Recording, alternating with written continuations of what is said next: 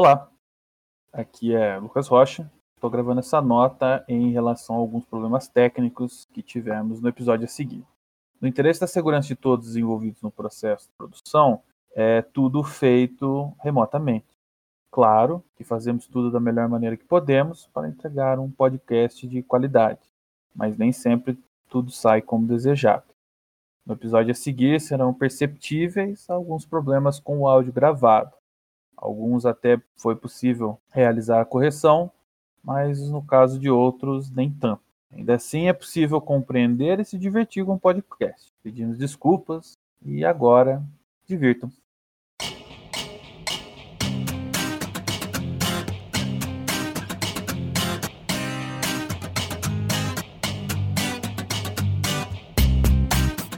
Bem-vindos ao DaliCast, podcast do Departamento Acadêmico de Linguagem e Comunicação da UTF-PR.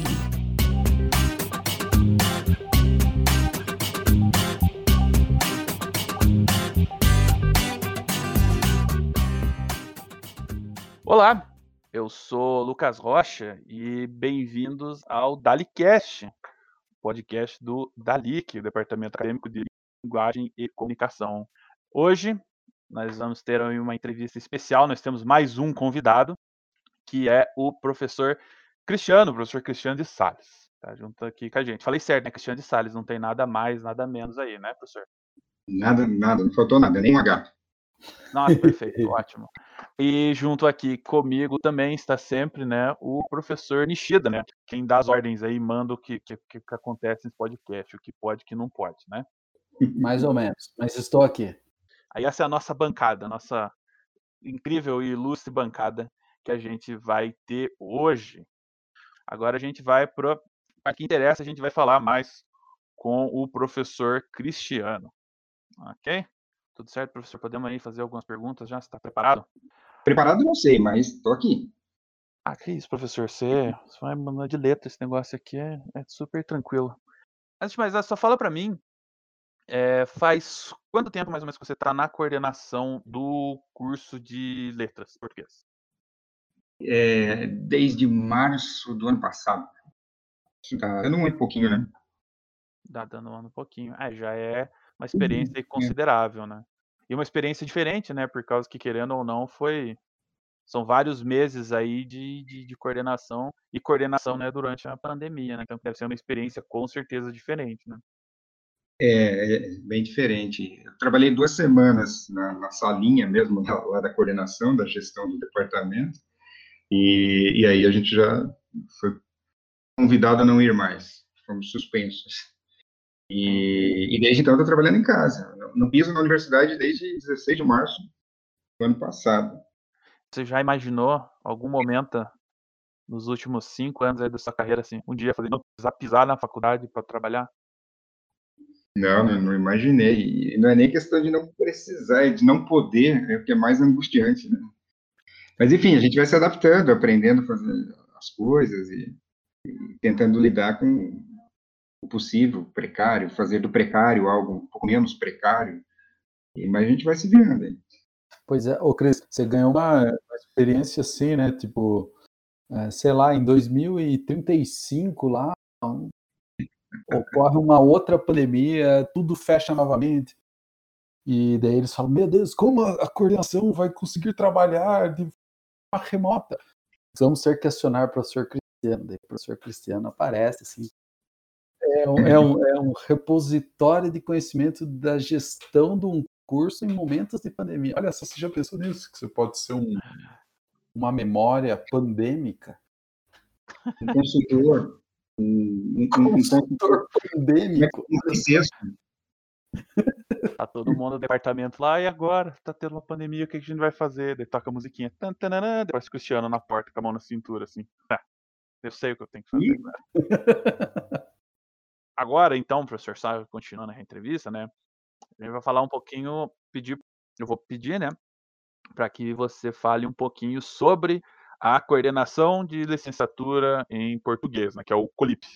O COLIP tem esse nome porque até o ano passado, um pouco antes, antes, né, 2019, a essa sigla atendia pelo nome de era Coordenação de Letras Inglês-Português. Por isso tem esse COLIP, né, inglês-português. Isso está separado agora, mas o, a sigla ficou. Né, é, é uma sigla proveniente da época que as coordenações eram juntas. Na verdade, é porque, assim, a, a coordenador de letras português também é, assumia algumas demandas do, do, curso que ainda está em andamento, que é o curso antigo de letras português e inglês. E, ora, era é, o coordenador de letras português que assumia essa demanda, ora, o, de, o coordenador de letras inglês, a coordenadora de letras inglês. Né? Então, por isso criou-se essa, essa sigla. E ela não vai ficar, ela vai ficar com esse I aí, é, mesmo não tendo mais o um inglês aí. Mas, enfim, preciosismo à parte, falar sobre a coordenação de português. O, então, o que você falou é que, tipo assim, falou do, do inglês, tá ali. Olhando, olhando a sigla, você fica, tipo, porque coordenação, o, o I ali eu achei que fosse da licenciatura. Eu também achava que era disso. A Ana Paula que me explicou isso, quando, quando ela estava me ensinando o começo ali do, do, trabalho, ela falou, não, isso aqui era um e-mail que era é, inglês e português junto, mas resolvemos deixar assim. Eu falei, não, deixa assim. Para você ver, vocês já ressignificaram o negócio, então tá ótimo. Você vai falar uhum. do, do colírio? Vamos, vamos tentar focar, assim, você consegue dizer para mim, uma pergunta, o que, que é o colírio? Como que você determinaria isso? Rapaz, eu não sei não.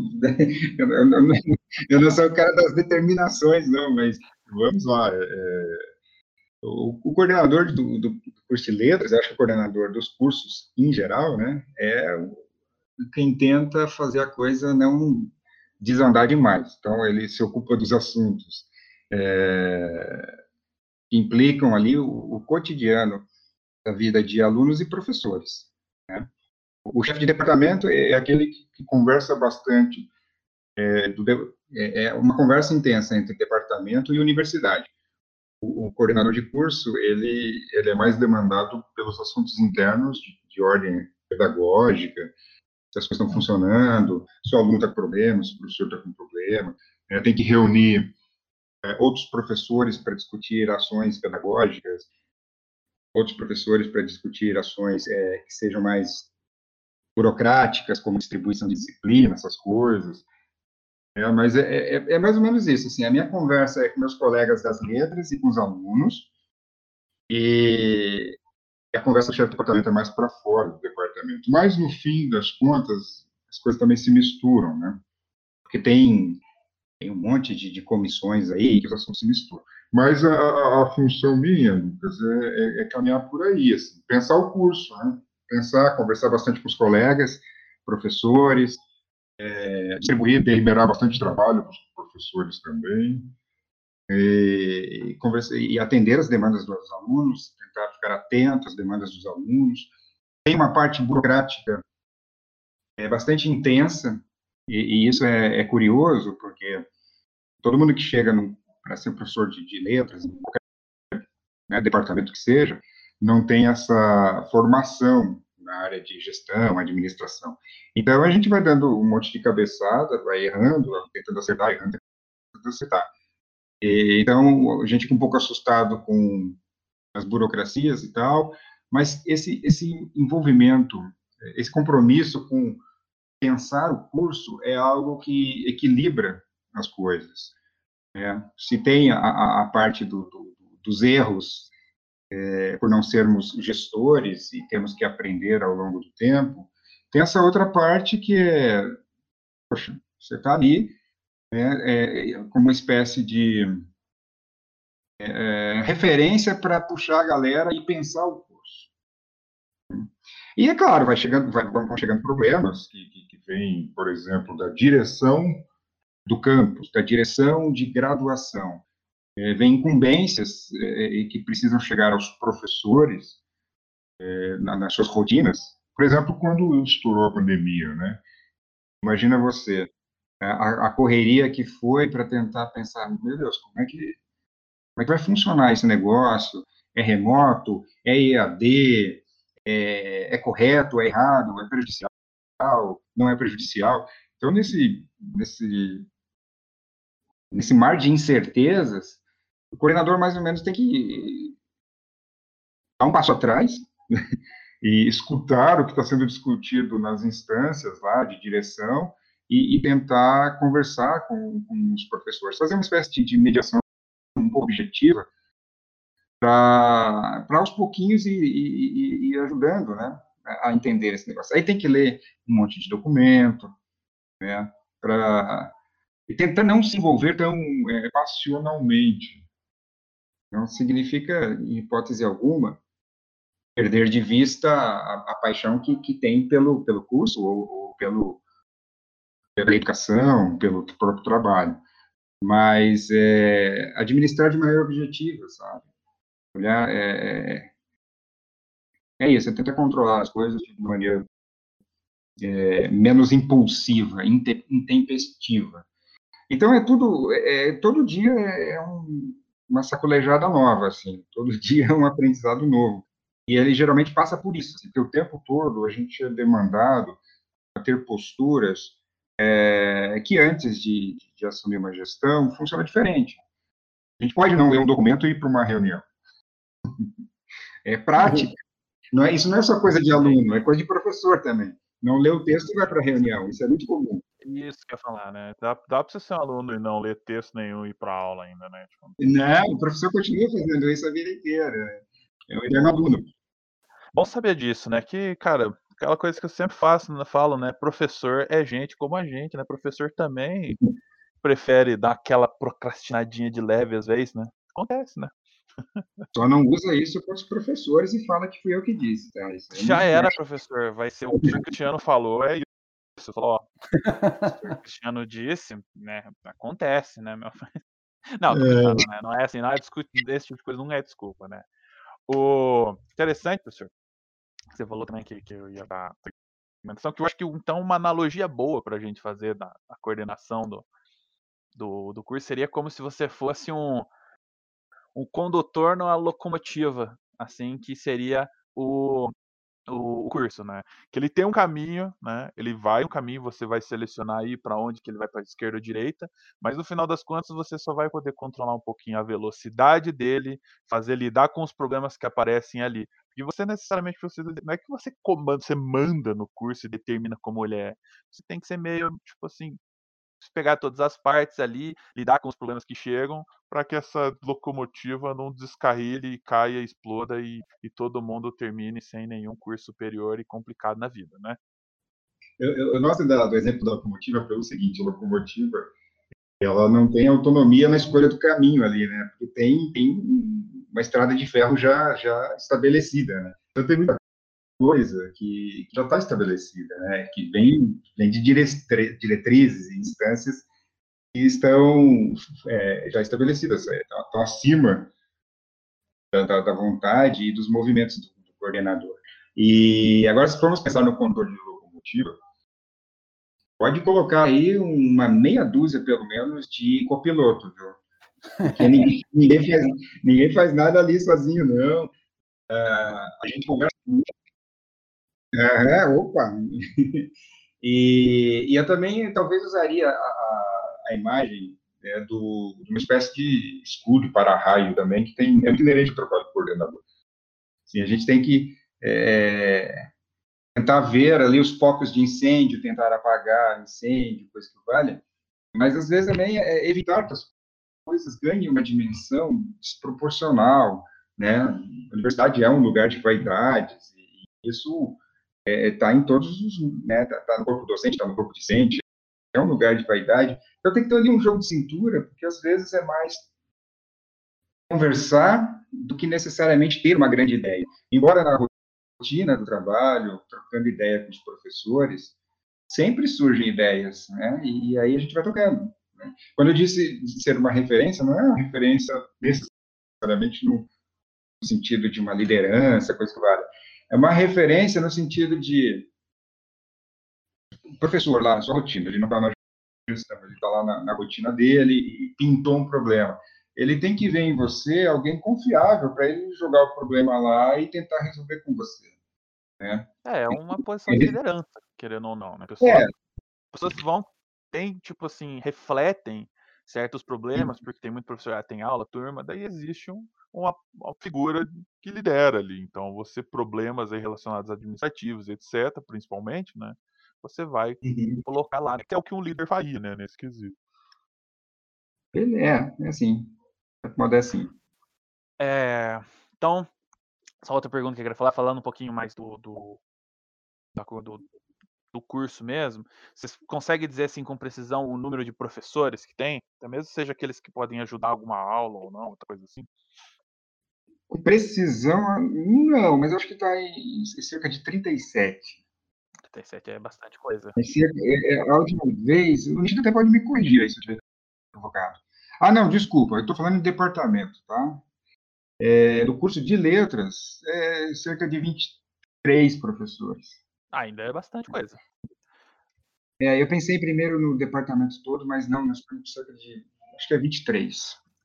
Só que tem, tem aqueles professores que estão em gestão do campus, aí não estão dando aula, né? E, e tem aqueles que deveriam estar dando aula e não estão. Tem. Brincadeira. Essa parte é a parte que você vai cortar do áudio. Tá?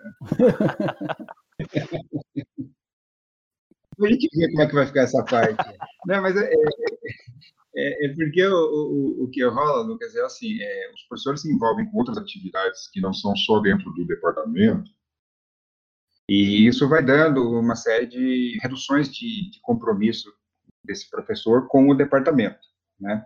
Então, às vezes, o professor, sei lá, está tá na gestão do, do campus, não do departamento, às vezes o professor está lotado, né, que a gente diz lotado, é quando ele está acomodado num, num, outro lugar, sei lá, de repente na editora, sabe? Aí ele vai diminuindo o compromisso dele no departamento.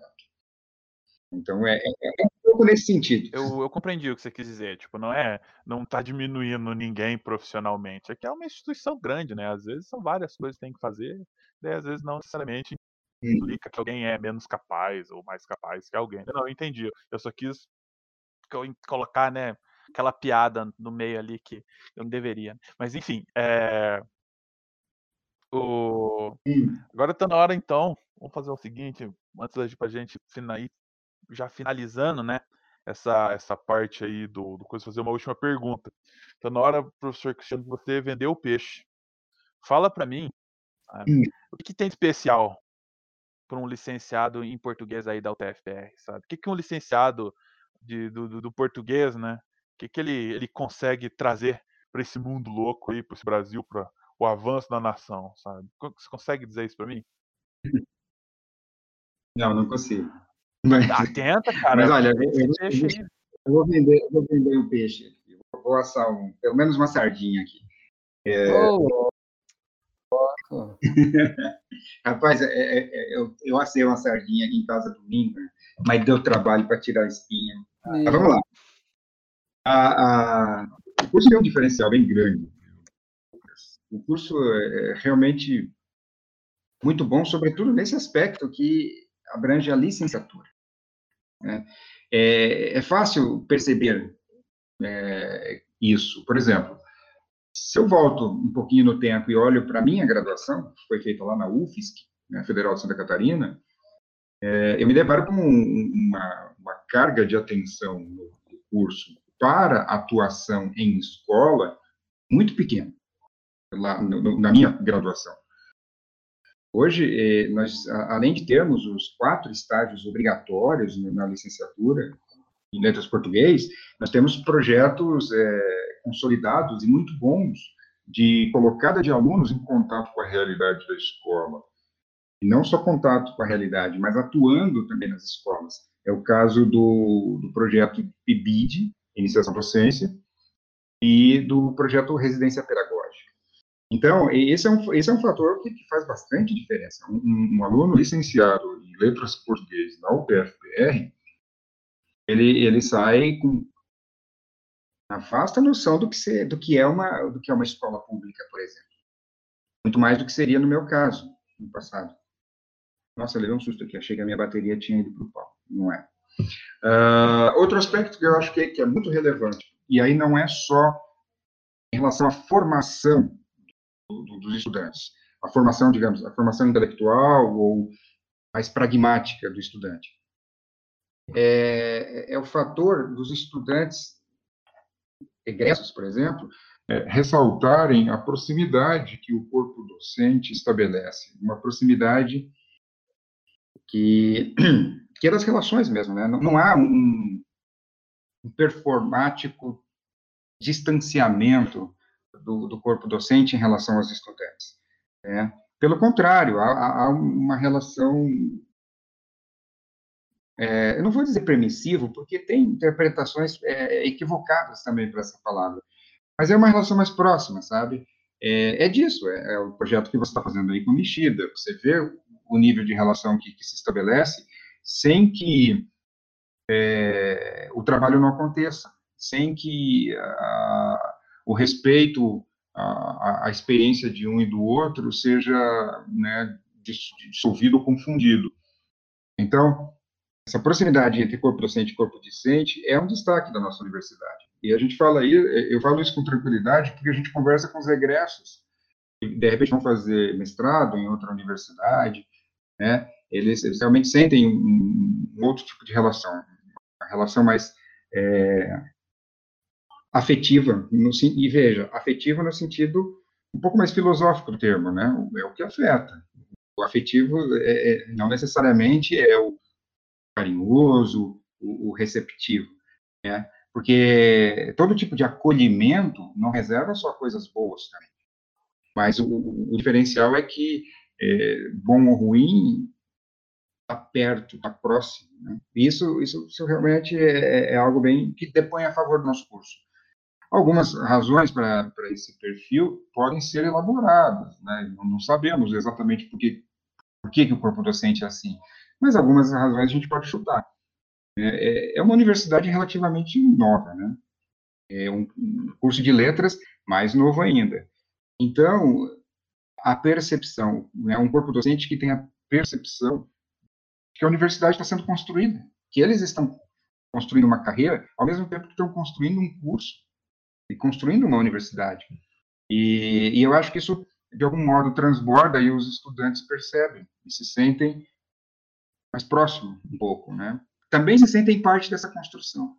Isso é que é legal. Por exemplo, novamente, projetos de vocês, outros projetos que acontecem eh, no âmbito do curso, eh, que são de extensão e que envolvem eh, empatia, participação de aluno, percepção do aluno de que ele está construindo uma coisa bacana. Né? O professor Nishida também coordena uma outra atividade de extensão, que é a gravação do acervo sonoro alunos sérios. Então, é muito bacana quando a gente percebe estudante do curso de letras emprestando sua voz para ler um texto em voz alta, para ficar gravado, editado como material de estudo para um futuro aluno cego. Entende? Então, é, é essa percepção de que está construindo. É, então, é, é, tem bastante diferencial, embora eu falei que, eu não, embora eu tenha insinuado no começo que eu não seja um bom vendedor, a gente dá os nossos pulos também. É isso que eu ia falar, né? Para quem falou que não ia, não ia conseguir vender o peixe, você vendeu muito bem esse peixe. Porque eu mesmo já tinha feito uma faculdade anteriormente é, e acabei abandonando ela. Tinha começado dois anos de jornalismo. Só que eu posso dizer que um, um, tem, são diversos fatores que influenciaram na minha decisão. Mas eu posso colocar entre eles, assim, justamente entrando nisso que você falou, né, da construção do curso, da, da faculdade, sabe? Eu não me sentia confortável com a instituição também. Isso pesa na hora que um aluno vai escolher, né? Que, querendo ou não, um curso superior é um investimento que você faz de tempo, esforço, né? Às vezes dinheiro também, principalmente, que você vai empurrar para frente, né, que você vai levar na sua vida. Então é uma escolha importante se fazer. Aí ter uma instituição que ajuda com isso, eu também acho que é essencial, né, para um aluno. Mas está aí, vendido o peixe, hein? Com certeza. Está de, está de parabéns, professor Cristiano. É... Muito bem.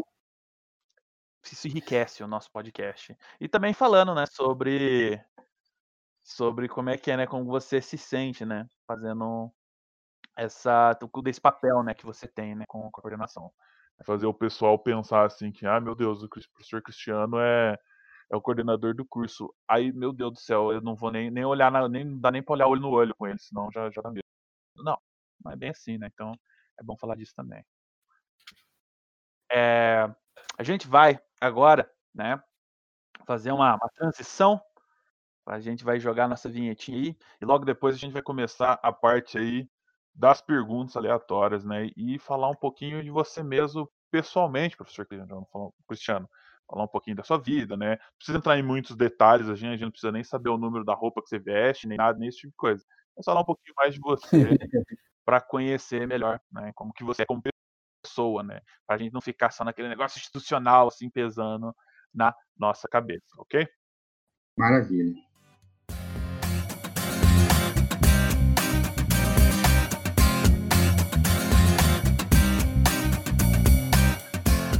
Você está ouvindo DaliCast. Escute, compartilhe.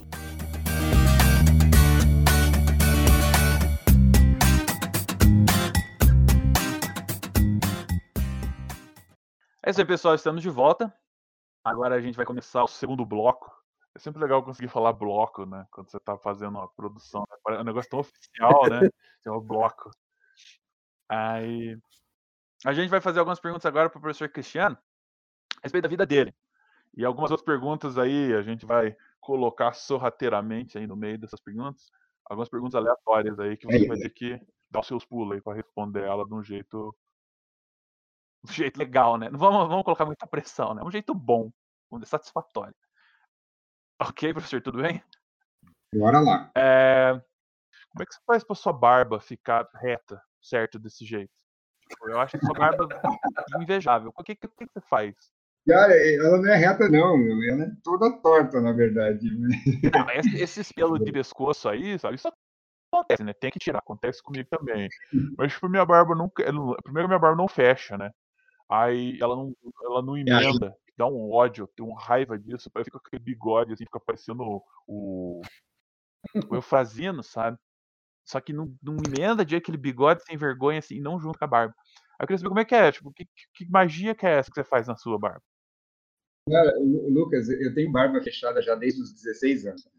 Não, não que eu use, não que eu use desde os 16 anos, mas é, é, esse drama, assim, eu acompanhava nos colegas na, na escola. Na, eu acompanhava na... nos colegas, olha a audácia desse homem. É.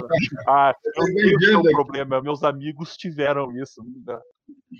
E, mas, cara, ó, eu vou te falar, eu faço nada. Eu passo, não, eu passo uma maquininha, uma maquininha, aquela que o pessoal usa para cortar cabelo, eu tenho uma em casa e eu passo na barba. Né? E à medida do que a, a preguiça vai permitindo, eu faço um pezinho e tal, para né, cuidar. Ô, Cris, mas tem uma dica, assim, de manutenção da, da barba, tipo lá, ah, sebo de bode com gonha de bugre, assim, uma vez por mês. Nada, cara, é sabonete. É sabonete para lavar o rosto. Nossa, olha o cara. Como é de boca. Nossa senhora, você tem 3 mil anos de idade, Nishida. Nossa senhora. Fazia. No... Faz muito tempo que eu não via ela. O medo, às vezes, é ir fazer o pezinho assim e fazer um talho e ter que tirar a barba, né? Já, eu já sonhei com isso várias vezes. Assim. Ah, vou ter que tirar a barba porque fiz uma bobagem aqui na hora de fazer. E eu fiz há, há tempos atrás, 2011, foi quando eu estava defendendo o doutorado. Fiz o teste, tirei rostinho de neném, assim, tirei tudo e tal. E é esquisito. Parecendo tipo o Batman, sabe? Ficar bronzeado na, no topo da cabeça, mas na barba não. boa, boa. Ai, ai. Ah, então o. O duro que nem vocês estão falando aí de barba. E eu que não tenho a barba.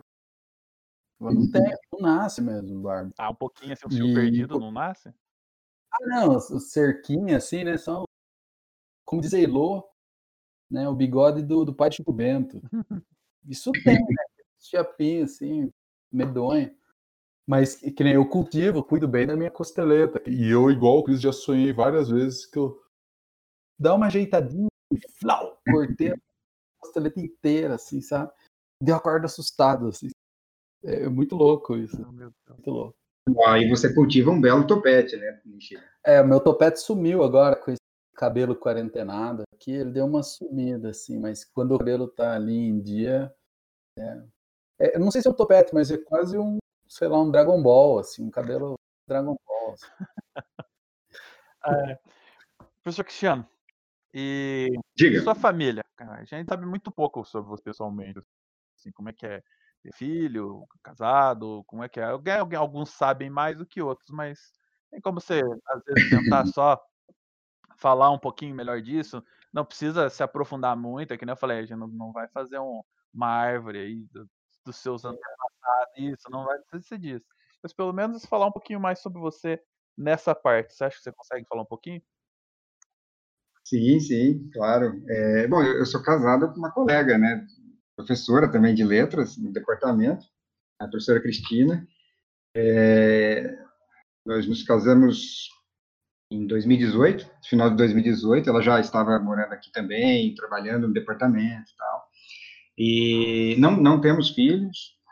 É, vivemos muito bem aqui. A, a quarentena, a, o confinamento está sendo suportável por conta dela. Não tem menor dúvida. Eu seria fracasso ah, nesse confinamento sozinho. Que lindo. E a gente se dá super bem, sim.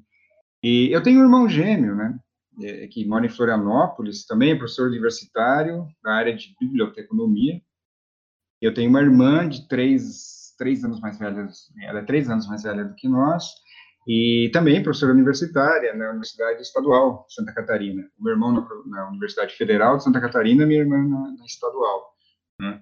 E então somos três professores universitários. Nossos pais são doceiros, fazem doce. Eu achei que você ia falar assim, ah, eles são docentes também. Não, faz doce. Ah, tá ok. Então. Ah, é. Mas não, eles não, não foram o caminho da, da instrução formal tal, né? e são autônomos. Minha mãe sempre soube fazer um doce muito gostoso, assim, doce para casamento, para festa de aniversário, e, e, já faz uns 17 anos que eles fizeram disso a, a economia deles, né? A economia não só deles, né? Mas nossa também, enquanto estivemos em casa.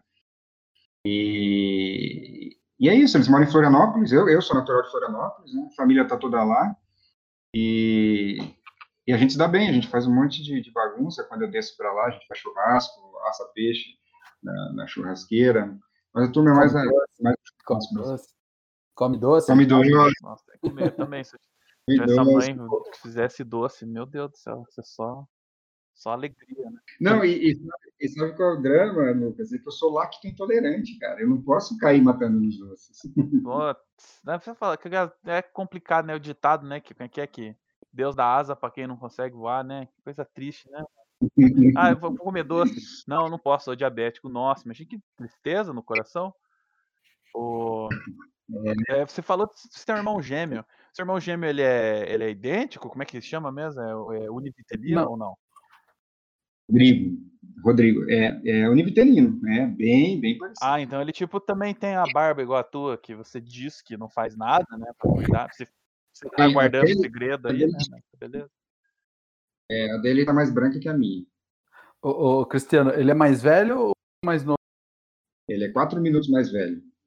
Mas ele é bonito igual você ou, ele é o, o gêmeo feio? Não, é bonito. Bonito, né? Então, já que você falou isso, explica aí pra gente o que é ser bonito. Ah, eu não sei, quando eu souber, quando alguém me disser, a gente falta típica, isso. Típica resposta, né? Que, tipo, eu falo assim, ah, como é que é, como é que é jogar a vida no easy, sabe? Como é que é fazer, como é que é fazer a vida, como é que é simplesmente chegar no lugar e todo mundo falar, ah, não, não sei, não é assim. Ah, que mentira. Pode falar aí, professor Cristiano. Pode desembucha, agora eu quero saber. Eu, eu, vou uma outra, uma resposta, eu vou elaborar outra pergunta para esquivar dessa, dessa pergunta, mas é assim, ó, as pessoas têm costume né, de perguntar como é ser gêmeo. É. Como é ser gêmeo e tal. Cara, e, e aí eu acho que lá no, no ensino médio, mais ou menos, eu já estava de saco cheio desse tipo de pergunta. E aí eu elaborei uma resposta, falei assim, olha, eu não sei como é não ser gêmeo. Uai, ser gêmeo é a vida. Para mim, a vida sempre foi assim, eu sempre fui gêmeo. Então, eu olho para a pessoa e digo, como é que é não ser gêmeo? Né? E, porque se você não tem um parâmetro, o Nishida é o pesquisador aí, grupo de controle. Se você não tem um parâmetro, o grupo de, de controle, o grupo de observação, ou seja, se você nunca foi outra coisa, como é que você vai dizer o que você É. Eu falo, ah, ser gêmeo é maneiro, eu curto a vida, gosto dela, e eu sou gêmeo. Bora. É, mas eu fico pensando assim, né? Tipo, eu também, né? Não tenho irmão gêmeo, sou irmão do meio, né? Aquelas coisas. E mas tipo, tem muito filme sobre o irmão gêmeo, né? Que daí a gente pode rastrear, né? Sei lá, tem lá desde as peças do Plauto, lá tem os irmãos gêmeos e tal, não sei o quê, no Shakespeare, no Chaves, né? Pra gente falar do Chaves, tem, mas parece que tem um, uma pira em cima, assim. Mas, tipo, vocês já se passaram por, por situações de irmão gêmeo, assim, dessas cinematográficas? Já, já, já. A gente nunca fez, é, a gente nunca teve a intenção, né, do, de, de, confundir as pessoas, mas as pessoas já, já nos confundiram bastante. Assim. É. Uh, você, falou de, de gêmeo na, na, no cinema, literatura também, Machado de Assis trabalhou os gêmeos, Milton Ratum, né, mais recentemente, trabalhou e fez muito sucesso com, esse contexto. Então, é, é, um tema que interessa para essa ficção. Às vezes pelo riso, né, e às vezes por dramas. Né, a história do Milton Ratum já é mais dramática. Assim. Mas, enfim, voltando à sua pergunta, Alexandre, ah, já teve, é, é, muito mais nesse sentido, as pessoas confundirem. A gente não provoca confusão, assim, intencionalmente, mas elas se confundem. Então, já fui abordado no supermercado, por exemplo, o cara que começou a falar, tagarelar, não parava, ele não me dava brecha para eu dizer que eu estava pensando. E não sei o que, e fala, e fala, e fala. Até que eu comecei a eh, fazer com a cabeça que sim, como se eu estivesse, de fato, participando ali da conversa, né? E só, aí na hora, dele, na hora que ele estava indo embora, eu perguntei a ele o nome. Ele olhou assustado para mim assim, falei, não, porque eu sou irmão do, do, do Rodrigo, mas pode deixar, me fala seu nome que eu digo que ele conversou com você. Eu digo para ele que você. Esse tipo de situação aconteceu até mais de uma vez, sabe? E... Não, mas isso não é privilégio só do gêmeo. Não. Cara, de quem tem irmão, sabe? Eu, eu, vejo o meu pai, né? Daí é claro, vocês vão fazer piada de japonês, mas o meu pai é constantemente abordado pelas pessoas achando que é o irmão caçula dele. Né? E, e meu pai é desses assim, tipo, aham, aham, aham, só fala assim, que e o pessoal é crime, cara, que acontece, né? Mas é, não. Mas eu vou dar, eu vou contar um caos aqui. Eu, eu sou regularmente lá na minha cidade confundido é, com uma pessoa que não tem nada a ver comigo, assim. É um outro japonês de outra família. Assim. Aí é a sociedade sendo racista, é tudo japonês, é igual. Nossa, aí não. Não, e olha que pira, cara, porque assim, né? Tem, tem muito japonês na minha cidade. E tem, é claro, lá, agora está em desuso, mas tinha lá a, a fotótica, né? Sei lá. Ia lá entregar o filme para revelar, né? Que é do japonês. Né? Eu chegava lá para revelar e a atendente achava que eu era o filho de outra japonesa. Minha mãe não é nem japonesa, né? Só meu pai que é descendente de japonês. Eu chegava lá, ela me chamava, oi, oi Makoto, tudo bem? Deu, Makoto Makoto da esquina ali, o Makoto Sassaoka. Deu, ai, tudo bom? Pô, regularmente era confundido com esse com esse cara assim lá. Eu conheço inclusive, né? E daí esses dias, olha que pira, eu cheguei para a irmã dele que estudava comigo, que tem irmãs gêmeas, e falei, viu? Todo mundo acha que eu sou o seu irmão, viu? Dela caiu na risada. Assim. Ninguém confundiu com a minha irmã e agora estão confundindo você com o meu irmão. Que, que, que maluquice é essa? É interessante você falar disso de ser parecido, porque por mais, por exemplo, eu sou, eu tenho dois irmãos mais velhos. Eu não sou tão parecido com eles, eles são mais parecidos com meu pai e eu sou mais parecido com a minha mãe. Aí nos traços, né, fisiológicos. Aí, só que a minha voz e a voz do meu irmão do meio, assim, que é um, um irmão mais velho que é o do meio, a nossa voz, assim, ela é muito, muito parecida. E dentro, no caso, se falando por um microfone ou por telefone, né, onde tem uma, uma modulaçãozinha, é praticamente igual. É muito fácil de confundir, as pessoas confundem. E tem um primo meu também, que a gente cresceu junto, a gente foi criado junto, praticamente como irmão.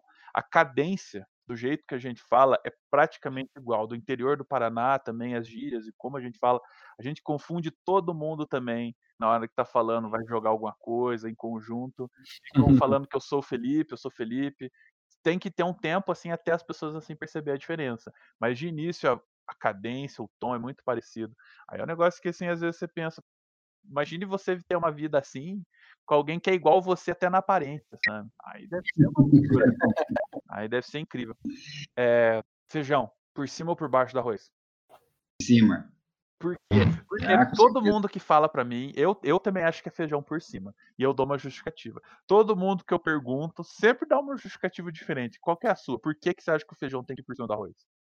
Uai, porque ele já vai esparramando no arroz, já fica ali tudo molhadinho. Pois é, tipo, eu também, eu acho que é por causa do tempero, porque eu adoro tempero de feijão bem feito, com alho, cebola, assim, com louro, sabe, um sal bem colocado. Aí eu acho que quando você joga no arroz, sabe, ele dá aquela misturada, aquela temperada no arroz também, sabe?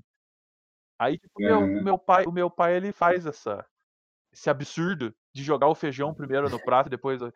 Aí ele fala, não, é por causa que eu gosto de pôr o arroz na piscininha. Eu, o quê? Como Por uma piscininha? É porque, tipo, ele, ele- o meu pai, ele tem, meu pai tem um, um negócio na cabeça dele que ele come em prato fundo, tudo. Não interessa o que for, ele gosta de comer em prato fundo. Eu não sei porquê, com garfo e faca, se for um bife enorme, aquela sete, aquele osso atrapalhando, ele vai lá, coloca no prato fundo e come. Aí ele vai comer, ele joga o feijão no fundo, aí fica fazendo uma sopa. Aí ele joga as outras coisas por cima. Eu, meu Deus do céu. Tipo, né, deixa, deixa por isso mesmo.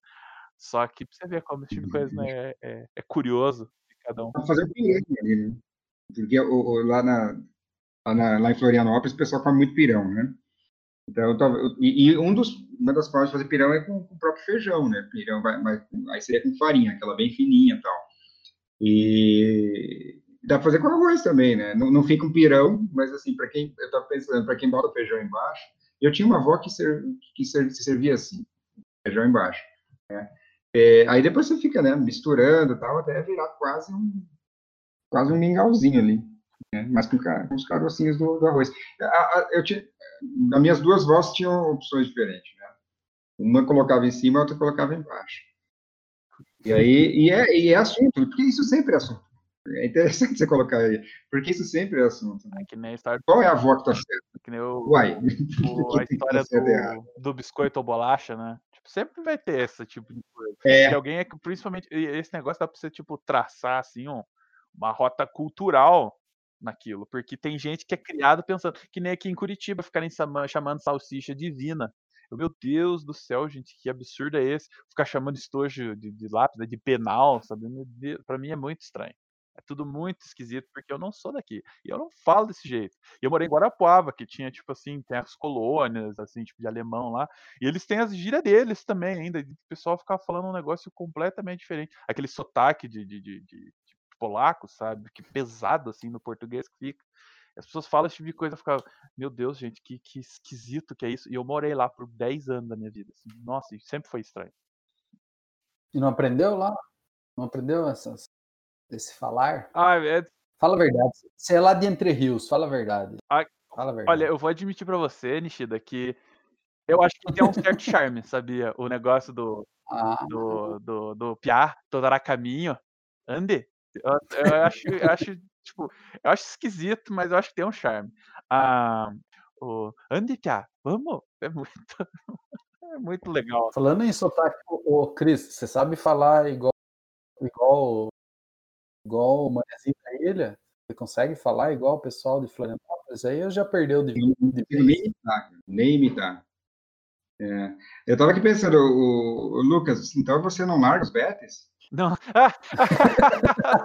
eu tava conversando esses dias com meu primo a respeito disso, e a gente tava pesquisando na internet, porque bets assim é um é um negócio esporte nacional, né, conhecido no Brasil inteiro. E tem sempre regra e nome diferente. Daí a gente tava pesquisando justamente a respeito de como se chama, as regras e como funciona. E a expressão do larguei os bet é é daqui, sabe? É um negócio muito mais dessa parte, assim, mais tipo Paraná, assim, um pouquinho mais pro norte, assim, sul do, do, É. sul de São Paulo. Mas eu falo isso, eu ainda falo, essa é uma expressão que eu peguei, o meu pai fala e minha mãe também. Eu peguei, eu falo isso quase sempre, assim, com os meus amigos e tal. E ainda bem que você lembrou, porque é uma expressão, uma expressão assim, recorrente da minha vida. Só que eu tento, eu Hum. tento tirar um pouco do E lá do Bete. Aham, Os bet, os bet. legal, legal. Jogo Bete. E, ah, o- e tem outras, outras coisas também que fala que eu acho. Ah, que eu adoro. O. A Torá Caminho é o meu favorito, sabe? Tipo, eu adorava falar quando eles falavam a Torá Caminho. Tá, A caminho. Torá Caminho era boa. Ah, e tem muita coisa. E, tipo, não é sem preconceito, sabe? Eu não acho esquisito porque, ai, você tá falando errado, ai, você não sei o quê. É porque é diferente, sabe? Eu morei em várias regiões do estado do Paraná, por causa, quando eu tava crescendo, por causa da profissão dos meus pais. Eu vi muito sotaque diferente, muito jeito de falar. Você vai pra Londrina, tem muita gente lá que fala nasalado igual paulista.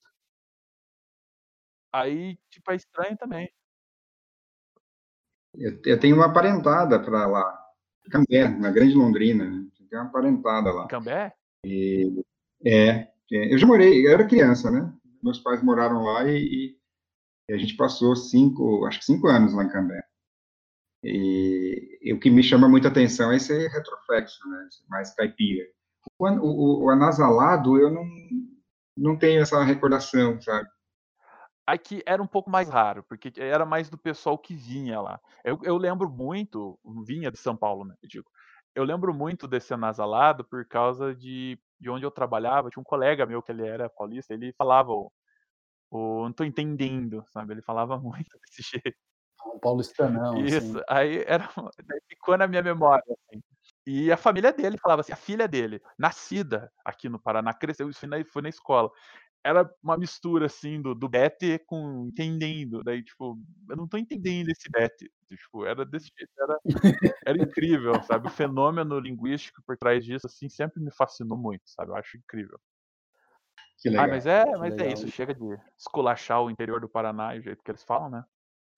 E eu vou começar, né? A gente vai entrar aqui. Eu já vou agradecer você, professor Cristiano, por participar, tá? Dar essa entrevista, falar um pouco sobre você, né? Sempre legal a gente aprender mais, né, sobre as pessoas assim que são presentes, né, seja profissionalmente aí, querendo ou não, é o mesmo, ainda tenho mais algum algum tempo ainda de curso, ah, vai se encontrar mais, é bom a gente sempre conversar e se entender melhor. Para quem for ouvir o podcast também, conhecer melhor o professor Cristiano, aí o professor Nishida está sempre aí conhecendo mais também do professor Nishida, e para professores que virem ao escutar, né, me conhecer melhor, né, saber desse tipo de como aluno. Esse é o intuito, né, sempre essa deixar tudo mais próximo, né? Então, realmente estender o agradecimento a você, professor Cristiano, a dar o seu tempo aí para participar.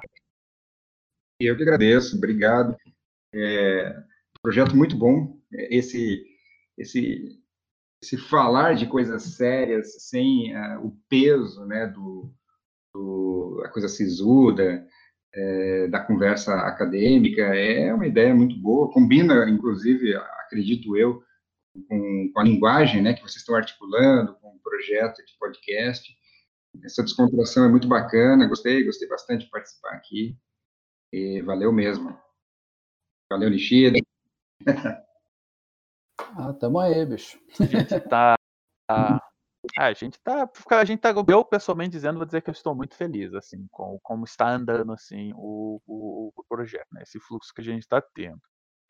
É, faz um, faz, faz aí algumas, algumas semanas aí que a gente já vem gravando, a gente já tá, a gente tá abrindo, né, a gente tá começando a abrir, entrar na parte que a gente vai abrir mais para interação de mais gente, assim, no, no, no podcast, e eu, eu, pessoalmente dizendo, vou dizer que eu estou muito feliz né, com o resultado que está tendo. E a gente agradece sempre, né, quando vem um professor, a gente faz brincadeira, né? Você entra na brincadeira, participa, porque o intuito é sempre esse, né? Ser confortável, ser divertido, né? Legal, legal mesmo. É, muito bom, gente.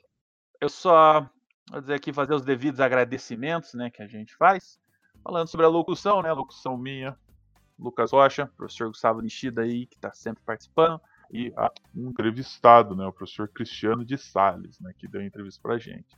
Trabalhos técnicos, lembrando aí que são feitos pela minha pessoa, eu mesmo faço a edição, e com a ajuda dos nossos bots, dos nossos robôs aí que fazem a gravação. É, lembrando que esse roteiro, né, a gente sempre adapta e pensa antes, é feito por mim e pelo professor Nishida. Sempre importante lembrar né, que a produção é desenvolvida com os recursos do Digital 01, né, da 2020, da Diretoria de Recursos Externos e Comunitários, a DIREC. Valeu. Valeu, Cris. Obrigadão pela participação, cara. A gente vai ficando por aqui com o nosso DaliCast.